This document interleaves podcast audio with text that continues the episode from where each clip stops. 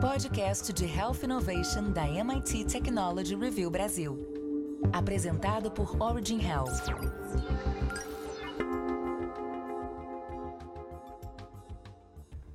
Olá, bem-vindas e bem-vindos ao podcast de Health Innovation da MIT Technology Review Brasil, apresentado pela Origin. Eu sou Laura Murta e estou com Camila Pepe e Jonas Sertório. No episódio de hoje, vamos falar do artigo da Manuela Albuquerque e Roberta Arinelli, que está na última edição da revista da MIT Technology Review, que discute capital e expertise para viabilizar a saúde do futuro. A história do mundo se move com as estações do ano e grandes crises ocorrem a cada 80 a 90 anos, de acordo com a teoria das gerações. As crises podem ser de cunho social, econômico ou político, como já registradas na história. Podem também ter a saúde como epicentro, como a que acabamos de vivenciar com a Covid-19. Tais períodos funcionam como catalisadores de mudanças, em um ritmo muito mais acelerado do que se vê normalmente. Após a crise, surge então a primeira geração de um novo ciclo, que corresponde à primavera, com um enorme senso de progresso coletivo. Mas antes de começar, eu queria lembrar que esse podcast é um oferecimento da Sociedade Beneficente Israelita Brasileira Albert Einstein. Faça parte da comunidade MIT Technology Review Brasil e assine nosso conteúdo em mittechreview.com.br barra assine. MIT Tech Review barra assine. E eu começo então perguntando para Camila essa reflexão que o artigo traz, né? O que se deve esperar de um sistema de saúde pós-pandêmico no Brasil? Quais elementos seriam essenciais para o seu desenvolvimento, seu crescimento e sua eficiência? Então, Laura, o Sistema Único de Saúde brasileiro ele é responsável por atender toda a população do Brasil, mas de forma exclusiva ele atende a mais de 70% da população brasileira. E todo mundo sabe que existem limitações orçamentárias. Por isso, o investimento nas health techs tem sido pensado como uma das possibilidades para viabilizar a medicina do futuro e torná-la mais acessível. No Brasil, acompanhando o contexto internacional, o panorama do mercado é considerado promissor embora existam diferenças consideráveis em comparação com países mais desenvolvidos como os Estados Unidos, que é destaque no segmento de biotecnologia e conta com a vantagem de atuação de um número maior de investidores especializados na saúde. É unânime que a pandemia da Covid-19 impulsionou de forma inédita os investimentos nesta área no cenário global.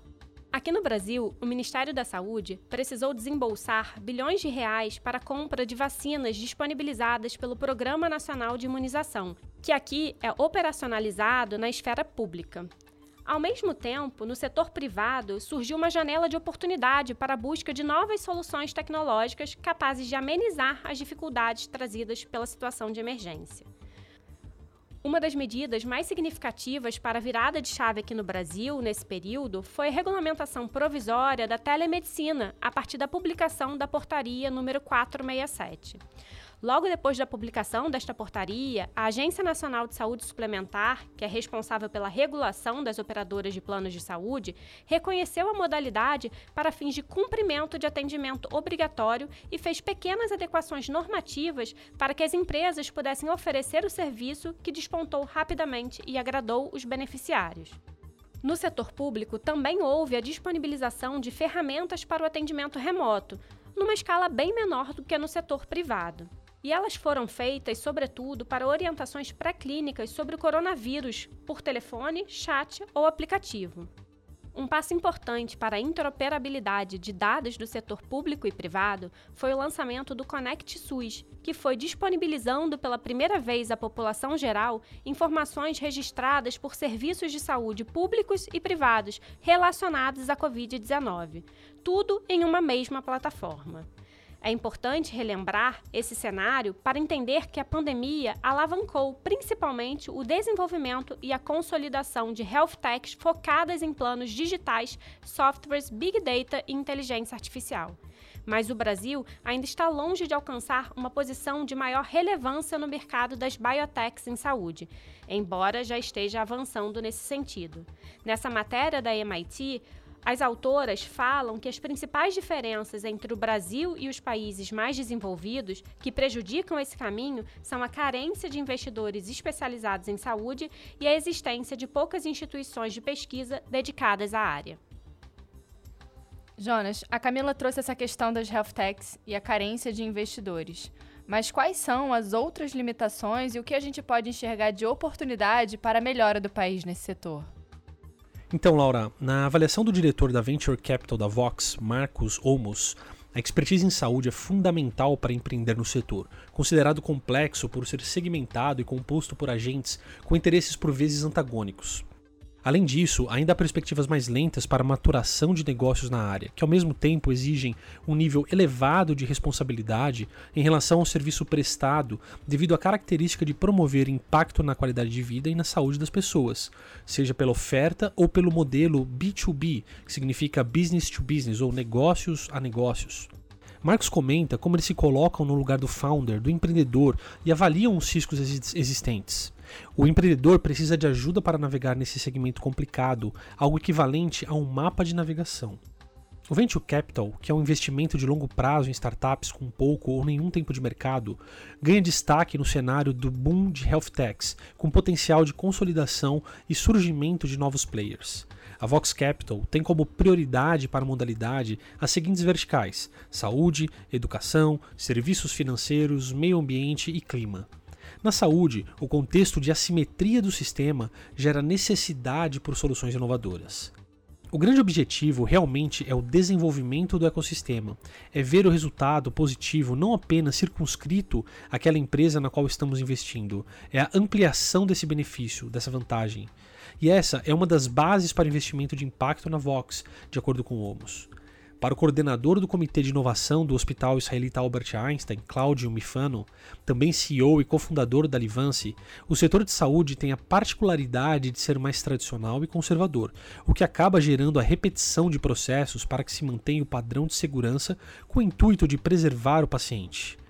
Esse é um setor que você tem menos espaço para testar, errar e corrigir. A especialização dos investidores em saúde, segundo Mifano, é um componente importante para a expansão das health techs. No Brasil, isso está evoluindo agora. Você começa a ver players de saúde investindo, além de alguns fundos que não são de saúde, mas que têm a característica de começar a entender um pouco mais. Isso ajuda. Se você tiver um tipo de ativo de startup que demanda um tempo de maturação e de evolução diferente, e você tem um investidor que está esperando o mesmo tipo de evolução e de formato de outros setores, isso acaba gerando uma fricção ruim. E aí os investidores entendem que deveriam se especializar. Essa é uma indústria ainda nascente no Brasil, mas que está crescendo. Nesse contexto, o país ainda está distante do que é praticado nos Estados Unidos, onde há investidores maduros e a consolidação da área de biotecnologia, por exemplo, que exige ainda mais tempo de espera para o retorno financeiro e envolve maior risco.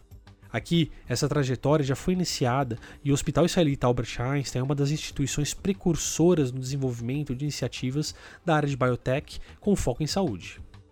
Lá, muitas vezes você faz o IPO, que é a oferta pública inicial de empresas de biotecnologia que ainda nem estão vendendo o produto. Aqui, você não tem gente que conhece para investir, porque não tem conhecimento sobre o risco, porque está acostumado a investir no aplicativo ou numa fintech que vai gerar receita e ganhar usuário. Começamos a ouvir falar um pouco de biotechs aqui no Brasil. O capital para a ciência é outra ordem de grandeza, acaba gerando ideias, criações que podem futuramente gerar negócios. A Livance é uma startup que se enquadra na interseção de Health Tech e PropTech, com oferta de um sistema de aluguel de consultórios inteligentes para profissionais de saúde, mas deve se aproximar cada vez mais da área de saúde devido à transformação digital do setor. Junto a Mifano, um dos fundadores é o médico Fábio Socol, cuja experiência foi considerada uma peça-chave na estruturação do negócio. Dinheiro não resolve o problema, o que resolve é a solução, e muitas vezes é preciso dinheiro para isso. O capital ajuda a tomar mais risco, a criar mais iniciativas, e uma parte das iniciativas vai dar certo. Você tem uma maturidade grande de várias instituições no exterior que apoiam e são parceiras das startups. Essa combinação, quando feita de forma correta, é muito positiva. Você tem todos os agentes, a experiência. Não é simples entrar no setor de saúde. Até mesmo nesse caso, ter empreendido junto ao médico mudou muito a situação de acordo com o empresário. Camila, se a gente juntar o capital e a expertise, como a gente vem dizendo aqui ao longo do episódio, e que é a ideia desse artigo, quais são os reflexos, por exemplo, que a gente tem no SUS, né, no Sistema Único de Saúde? A visão dos especialistas, Laura, é de que o crescimento do mercado de health techs terá reflexos positivos no sistema de saúde como um todo, chegando também ao SUS, que, como eu comentei aqui no início, atende a maior parte da população brasileira, mas é importante a gente lembrar que ele tem investimentos de saúde limitados devido ao teto orçamentário. Em 2021, o orçamento do Ministério da Saúde foi de 190 bilhões aproximadamente, incluindo os reforços para o enfrentamento à pandemia. Em 2022, o orçamento aprovado já é de 127 bilhões. Marcos Olmos, da Vox, que o Jonas já comentou aqui, vê uma interação cada vez mais rica no futuro entre o sistema público e privado e acredita que esse seria um dos caminhos para um sistema de saúde melhor. As health techs promovem a redução de assimetrias, de desigualdades e até mesmo a redução de custos. Com elas, é possível se ter uma maior resolutividade, levando à criação, construção e consolidação de soluções que, no futuro, têm o potencial de otimizar o uso de recursos no âmbito público. São melhorias que, no futuro, terão um impacto gigantesco no sistema público.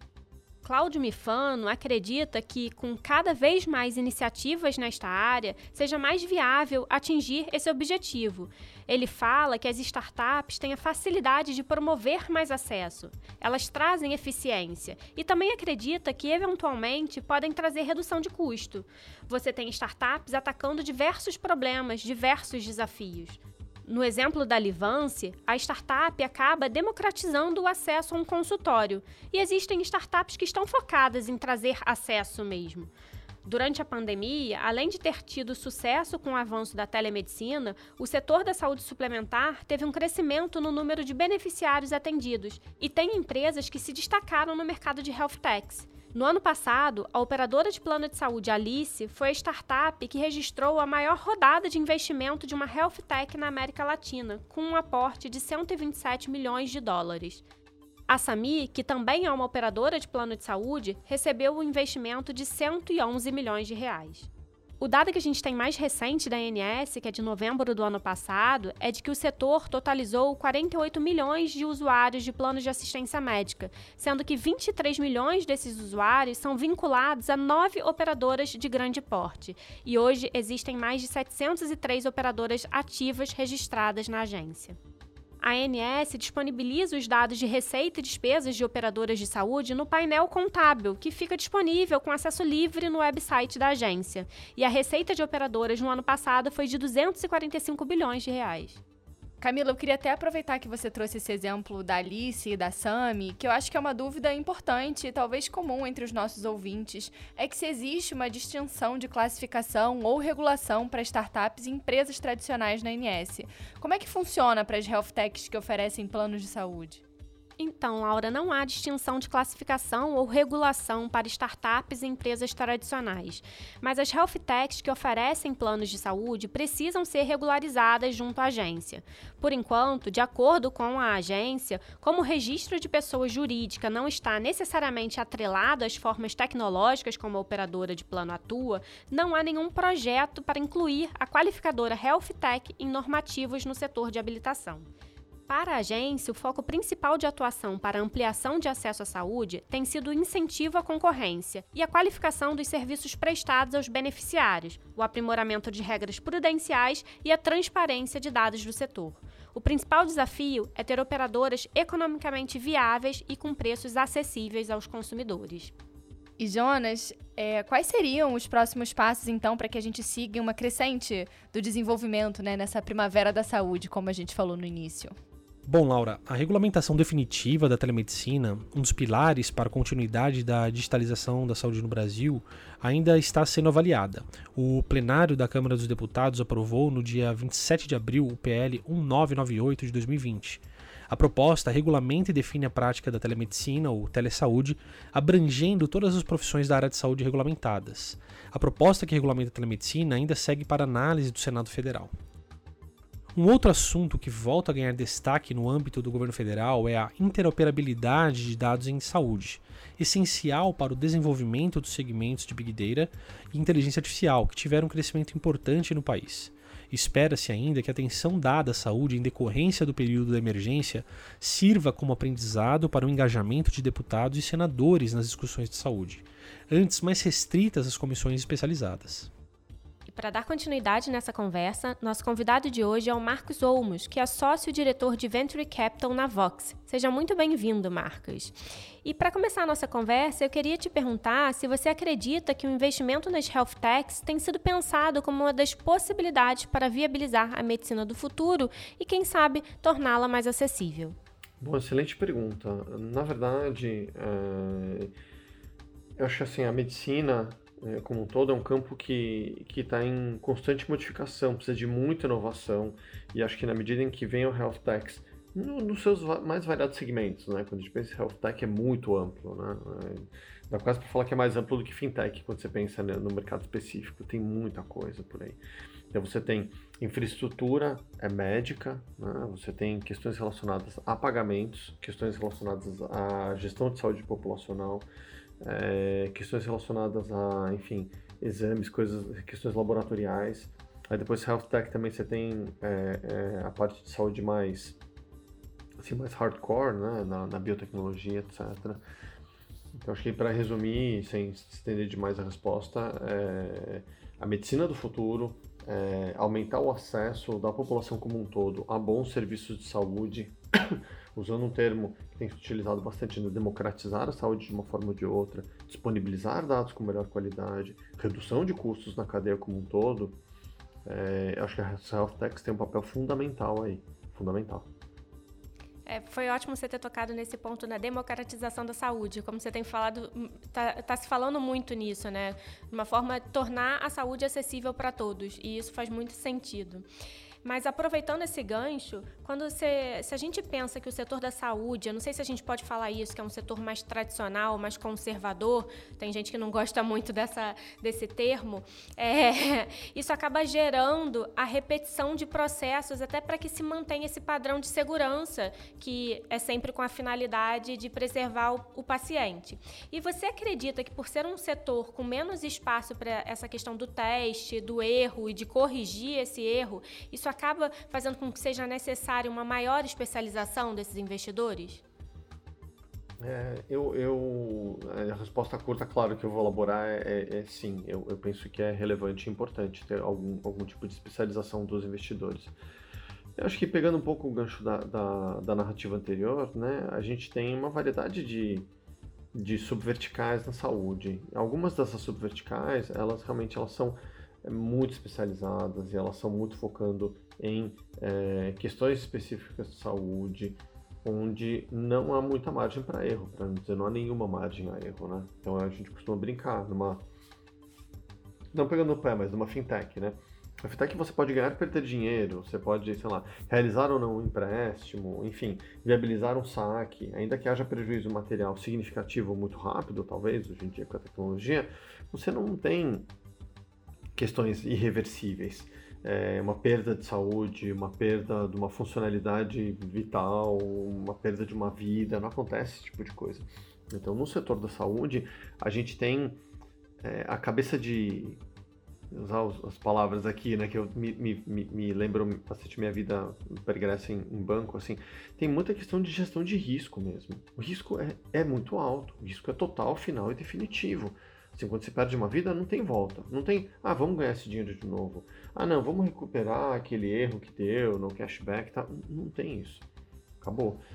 Então, as instituições como um todo, todas envolvidas, elas têm essa, esse, eu vou chamar talvez de um peso adicional, porque é uma questão que vai desde o, o processual redundante, né, processual digo em termos de processo procedimento, né, então os procedimentos de forma é, constante, redundante, treinados, treinados novamente, reciclados em absolutamente tudo, né, então desde uma limpeza de um de um instrumento até uma sequência de compra de um determinado é, fornecedor, enfim, é, é, tudo realmente requer muito detalhe.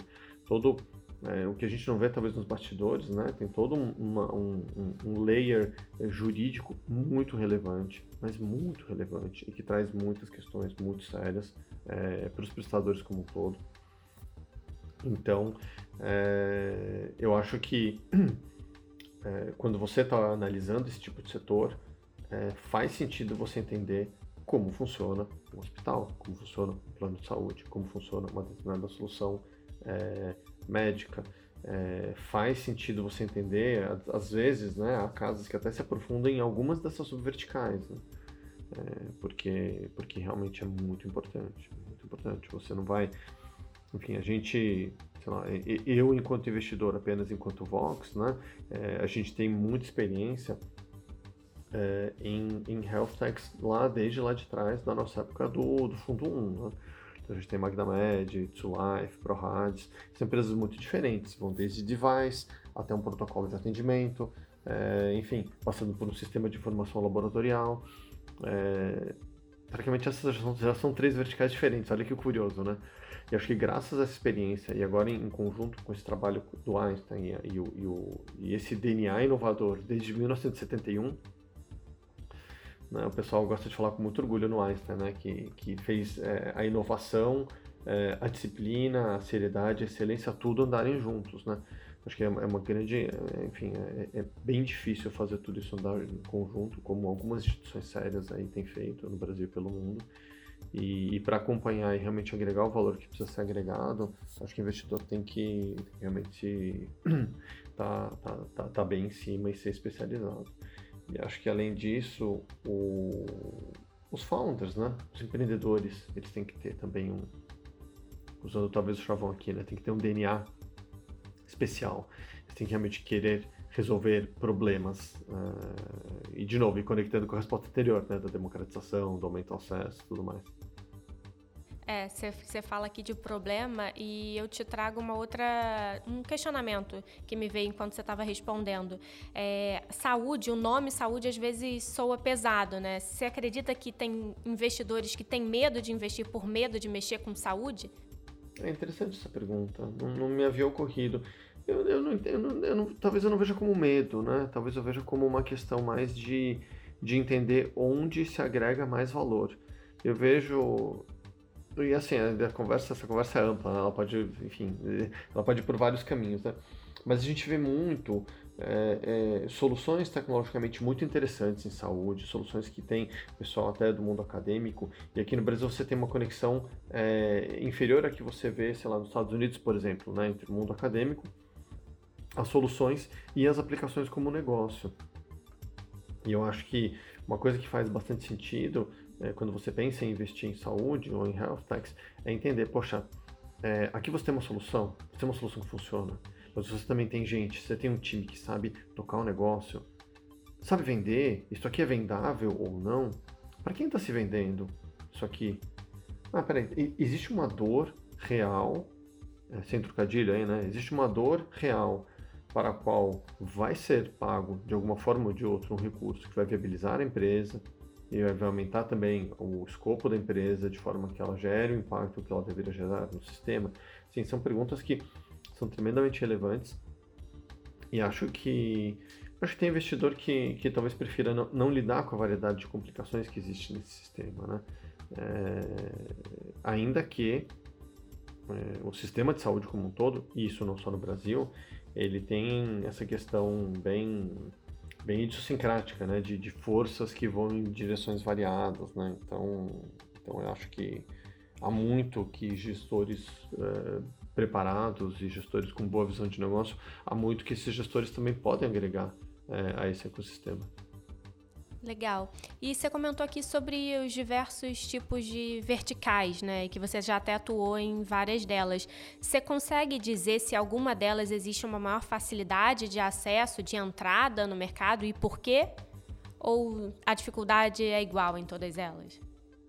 Não, acho que cada uma tem um pouco as suas questões. Eu, eu acho que assim, há, há, há subverticais de saúde mais relacionadas a a procedimentos, a questões de negócio intrínsecas ao, ao, ao setor de saúde, que aí você pode ter é, participantes de outros setores que enxergam a oportunidade. Então, alguém especializado, sei lá, para falar de forma muito especial uma, uma coisa qualquer aqui, alguém muito especializado em processos, em ERP, por exemplo.